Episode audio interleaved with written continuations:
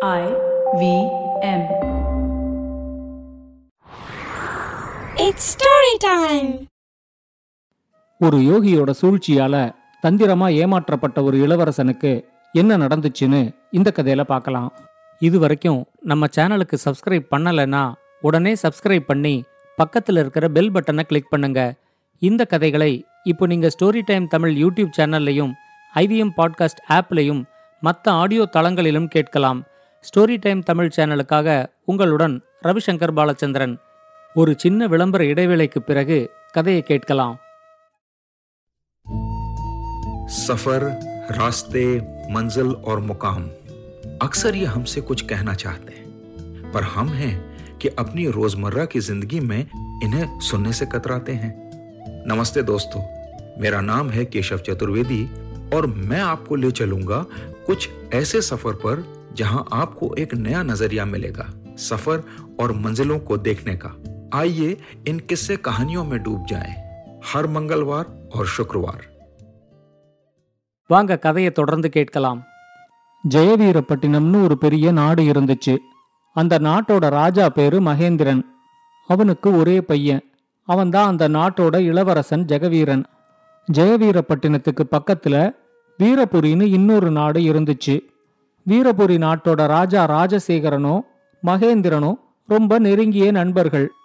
வீரபுரி நாட்டு ராஜாவுக்கு ஆண் வாரிசு இல்லைங்கிறதுனால அவரோட ஒரே மகள் இளவரசி திலகாவை ஜெகவீரனுக்கு திருமணம் செஞ்சு வச்சு ரெண்டு நாட்டையும் ஒன்னா இணைச்சிடலாம் அப்படின்னு ரெண்டு ராஜாவும் பேசி முடிவெடுத்திருந்தாங்க. திருமணத்தை பிரம்மாண்டமா நடத்துறதுக்கான ஏற்பாடுகளை ரெண்டு நாட்டு ராஜாக்களும் சேர்ந்து செஞ்சுக்கிட்டு இருந்தாங்க. ஜெகவீரனுக்கு ஒரு நெருங்கிய நண்பன் இருந்தான். அவன் பேரு பார்த்திபன். ஒரு நாள் ஜெகவீரன் காட்டுக்கு வேட்டையாட போகலான்னு முடிவு பண்ணி பார்த்திபனையும் கூட வர சொல்லி கூப்பிட்டான். பார்த்திபன் அவங்கிட்ட திருமணம் நிச்சயமானதுக்கு அப்புறம் திருமணம் முடியற வரைக்கும் நீ இத மாதிரி காட்டுக்கெல்லாம் வேட்டைக்கு போறது நல்லதில்ல, இதெல்லாம் உன்னோட திருமணத்துக்கு அப்புறம் வச்சுக்கோ அப்படின்னு அறிவுரை சொன்னான். ஆனா ஜெகவீரன் அவங்கிட்ட இன்னும் திருமணத்துக்கு ஒரு மாசம் இருக்கு, திருமணம் முடிஞ்சதுக்கு அப்புறம் விருந்து கேளிக்கைன்னு இன்னொரு மூணு நாலு மாசம் போயிடும், உனக்கே தெரியும் திலகாவுக்கு ரொம்ப பயம் அதிகம், அவ அரண்மனையில என்னை பத்தி ரொம்ப பயத்தோட உக்காந்துகிட்டு இருக்கும்போது என்னால காட்டுல நிம்மதியா வேட்டையாட முடியாது, இந்த வாய்ப்பை இப்ப நான் தவற விட்டா இதுக்கப்புறம் எப்ப என்னால வேட்டைக்கு போக முடியும்னு எனக்கு தெரியாது, நான் இதுக்கு முன்னாடியும் நிறைய தடவை வேட்டைக்கு போயிருக்கேன், அதனால திருமணம் நிச்சயமானதுக்கு அப்புறம் வேட்டைக்கு போறதுல எந்த பிரச்சனையும் இருக்கிற மாதிரி எனக்கு தெரியல அப்படின்னு சொன்னான். உடனே பார்த்திபன் அவங்கிட்ட அப்படின்னா நீ வேட்டைய முடிச்சிட்டு ரெண்டு மூணு நாளைக்குள்ள திரும்ப வந்துடு, ஒவ்வொரு தடவையும் செய்யற மாதிரி பத்து பதினஞ்சு நாள் எடுத்துக்காத, உன்னோட திருமண ஏற்பாடுகளுக்கான சில வேலைகளை ராஜா என்கிட்ட கொடுத்திருக்காரு, அதனால என்னால உன் கூட வேட்டைக்கு வர முடியாது, நல்ல நம்பிக்கையான வீரர்கள் சில பேரை கூட கூட்டிக்கிட்டு போ அப்படின்னு சொன்னான். ஜெகவீரனும் சில வீரர்களை கூட்டிக்கிட்டு அன்னைக்கே வேட்டைக்கு கிளம்பினான். காலையிலேருந்து தொடர்ந்து வேட்டையாடிக்கிட்டு இருந்த ஜெகவீரன் ஒரு மான துரத்திக்கிட்டு போனதுல தன் கூட வந்த வீரர்களை பிரிஞ்சிட்டான். அவன் கூட வந்த வீரர்கள் அந்த காட்டுக்கு நடுவுல அவனை தேடிக்கிட்டு இருந்தாங்க. நல்ல உச்சி வெயில்ல குடிக்கிறதுக்கு தண்ணீர் கூட கிடைக்காம ஜெகவீரன் காட்டுல அலைஞ்சுகிட்டு இருக்கும்போது தூரத்துல ஒரு சின்ன குடிசை இருக்கிறத அவன் கவனிச்சான். ஜெகவீரன் அங்க போனப்போ அந்த குடிசை வாசல்ல ஒரு வயசான துறவி உக்காந்துகிட்டு இருந்தாரு. ஜெகவீரன் அவரை வணங்கி குடிக்கிறதுக்கு கொஞ்சம் தண்ணீர் கேட்டான். அந்த துறவி அவங்கிட்ட எனக்கு முடக்குவாதம் வந்திருக்கிறதுனால என்னால எழுந்திருச்சு நடமாட முடியாது, எங்க போறதா இருந்தாலும் ஊர்ந்துதான் என்னால போக முடியும், தயவு செஞ்சு குடிசைக்குள்ள போய் நீயே வேண்டிய அளவுக்கு தண்ணீரை குடிச்சிட்டு வா அப்படின்னு சொன்னாரு. ஜெகவீரனும் அவரோட குடிசைக்குள்ள போய் தேவையான அளவுக்கு தண்ணீரை குடிச்சிட்டு மறுபடியும் வெளியே வந்தான்.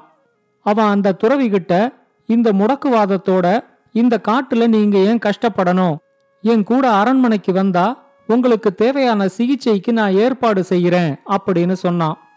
இப்ப துறவி அவங்கிட்ட சொன்னாரு, நான் பிறந்தது வளர்ந்தது எல்லாமே இந்த காட்டுல தான், என்னோட கடைசி காலம் வரைக்கும் இந்த காட்டிலேயே இருக்கிறதுக்குத்தான் நான் ஆசைப்படுறேன், நான் இருக்கிற இந்த குடிசை பக்கம் இது வரைக்கும் மனிதர்கள் யாருமே வந்ததில்ல, நல்ல வேளையா நான் இன்னைக்கு உன்னை பார்த்தேன், எனக்கு ஒரு உடல்லேருந்து இன்னொரு உடலுக்கு உயிரை மட்டும் எடுத்துக்கிட்டு போற கூடு விட்டு கூடு பாயிற மந்திரம் தெரியும்.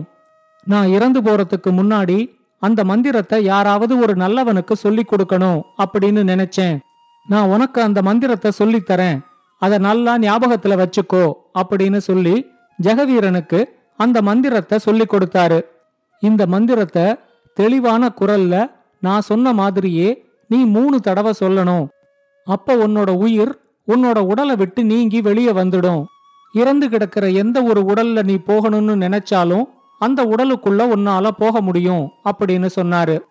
காட்டுக்குள்ள வீரர்களை பிரிஞ்சு தனியா வந்த தனக்கு இந்த துறவிகிட்டேந்து இந்த மந்திரமாவது கிடைச்சதே, இதை எப்படி பயன்படுத்தலாம் அப்படின்னு யோசிச்சுக்கிட்டே ஜெகவீரன் அந்த மந்திரத்தை மனசுக்குள்ள திரும்ப திரும்ப சொல்லி பார்த்துக்கிட்டான்.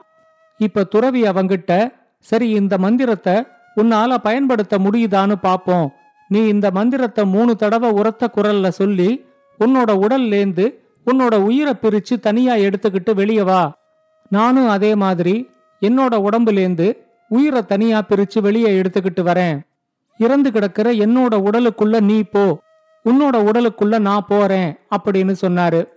மந்திரம் சரியா வேலை செய்யுதான்னு பாக்கறதுக்காக ஜெகவீரனும் அவரு சொன்னதுக்கு ஒத்துக்கிட்டான்.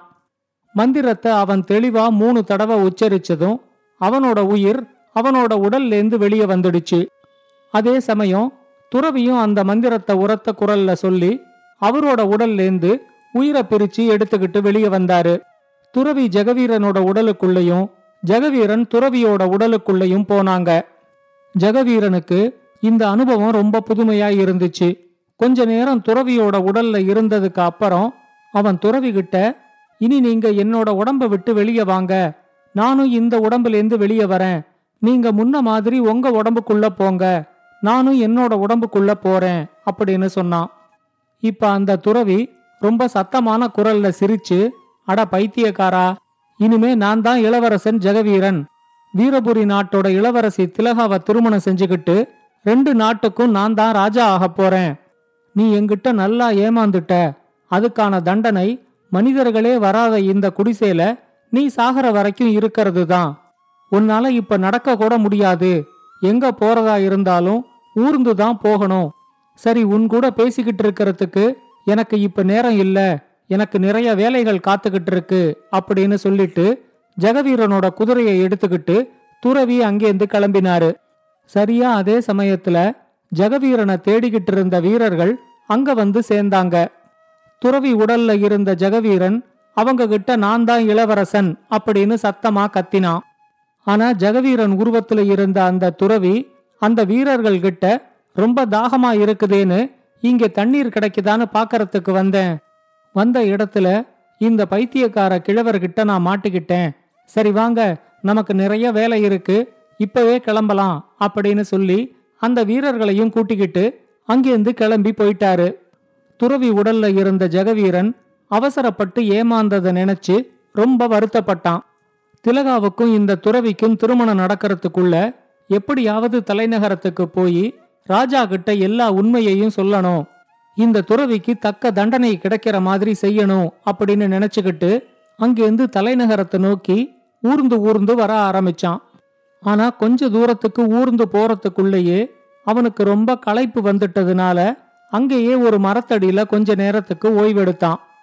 அங்க இறந்து போன ஒரு மயில் கிடக்கிறத பார்த்ததும் இந்த மயிலோட உடம்புக்குள்ள போய் வேகமா பறந்து துறவி அரண்மனைக்கு போறதுக்குள்ள தான் அரண்மனைக்கு போய் சேர்ந்துடலாமா அப்படின்னு அவன் ஒரு நிமிஷம் யோசிச்சான். ஆனா அவன் தன்னோட முடிவை மாத்திக்கிட்டு மறுபடியும் தலைநகரம் இருந்த இடத்தை நோக்கி ஊர்ந்து போக ஆரம்பிச்சான். மூணு நாள் ராப்பகலா ஊர்ந்து ஊர்ந்து காட்டோட எல்லை பகுதியில இருக்கிற ஒரு கிராமத்துக்கு அவன் வந்து சேர்ந்தான். அந்த கிராமத்தோட எல்லையில தான் ஊரோட சுடுகாடு இருந்துச்சு. ஜெகவீரன் அந்த இடத்த தாண்டும் போது ஒரு பிணத்தை தூக்கிக்கிட்டு பல பேர் கூட்டமா அந்த சுடுகாட்டுக்குள்ள போறத அவன் கவனிச்சான்.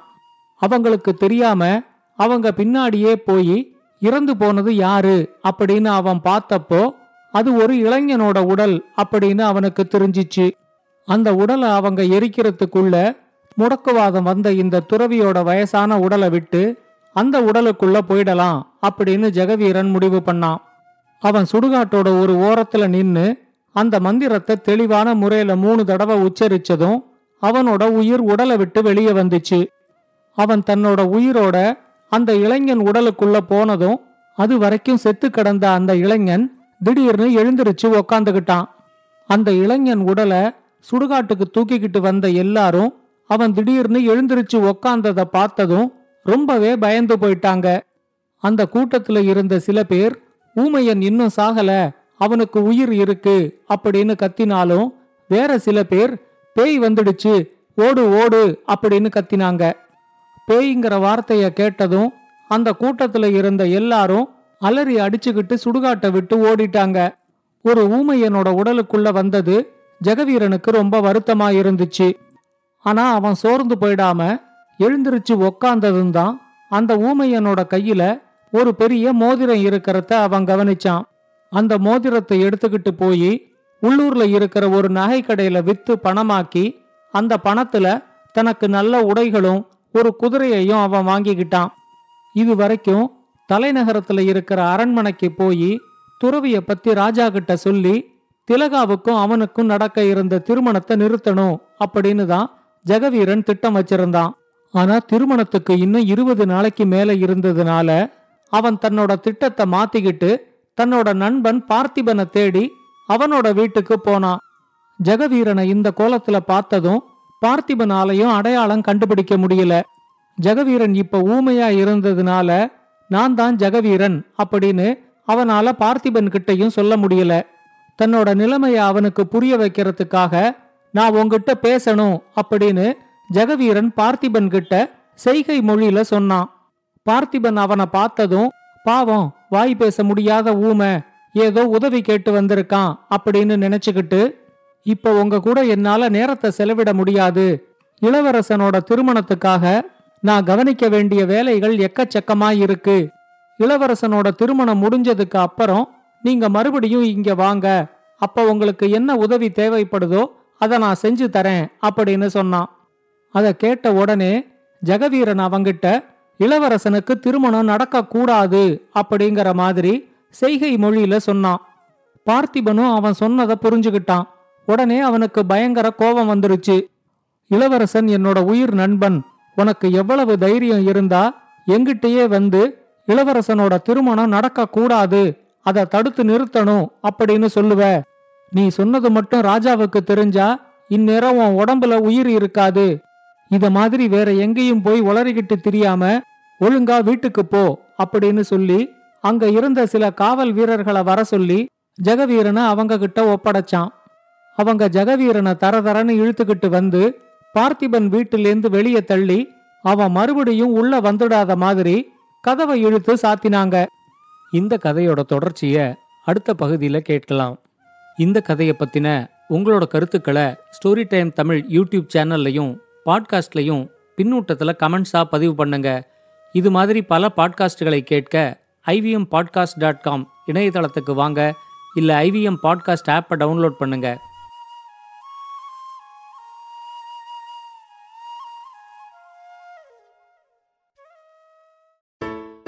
Hey everybody, it's been another great week on the I V M Podcast Network. On Think Fast, Varun and Suchita start off the new year with a deep dive into hybrid working models, the bustling creator economy, and end with some insights from the movie business. The Simplified Gang decode what Web three and N F Ts are with Eklavya Bhattacharya, an expert in the space. On the Airball Diaries, Monisha Nishanta joined by comedian Ashish Shakya. They discuss their introduction to the world of the N B A and what got them hooked. On probation se promotion tak Abhinav answers the age-old career question, passion or stability. And on the Life Manifesto, Zarina teaches us the much-needed art of decluttering. Do follow us on social media. We're I V M Podcast on Twitter, Facebook, Instagram, and LinkedIn. And remember, if you're enjoying this show or any of our other shows for that matter, please do tell a friend. Also, don't forget to rate us on any of the platforms you're listening to us on. And you can also check us out on YouTube. You can have a list of all of our shows at ivmpodcast.com slash YouTube. And finally, we'd like to thank our sponsors this week, Bank of Baroda and CoinSwitch Kuber. What if you could relive some of the biggest and most public feuds in Indian corporate history? Peer back through the window of time to see who among H U L or Nirma stood on top. Or who was more dominant between Tata Motors and Maruti Suzuki? Tune in with me, Ambi Parmeshwaran. And me, Anupam Gupta, on Bank of Baroda presents The Last Brand Standing, where we talk about two brands vying for the top position and what their journeys were. Every Tuesday on the I V M podcast app or website, or wherever you get your podcast from.